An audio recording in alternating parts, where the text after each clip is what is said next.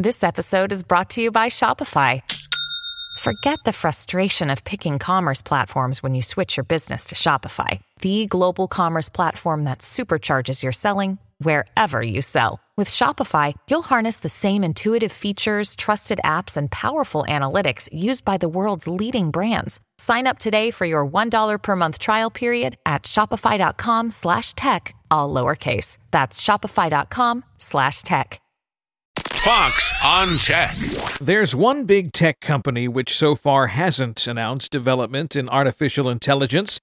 That could change this summer. During an earnings call, Apple CEO Tim Cook vocalized there will be a huge opportunity for Apple with generative AI and AI. That's according to the tech news website Gizmodo. While Cook gave no more specifics, it is noteworthy that in June, Apple holds its yearly Worldwide Developers Conference, or WWDC. It's when Apple unveils upcoming updates to its software products such as iOS and macOS.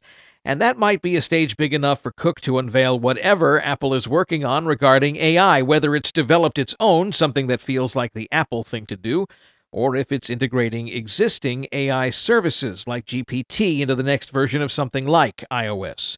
Cook would only say the company is excited to share details later this year. With Fox on Tech, I'm Eben Brown, Fox News. Listen to Fox News Podcast shows ad free on Fox News Podcast Plus, on Apple Podcast, Amazon Music with your Prime membership, or follow wherever you get your podcasts.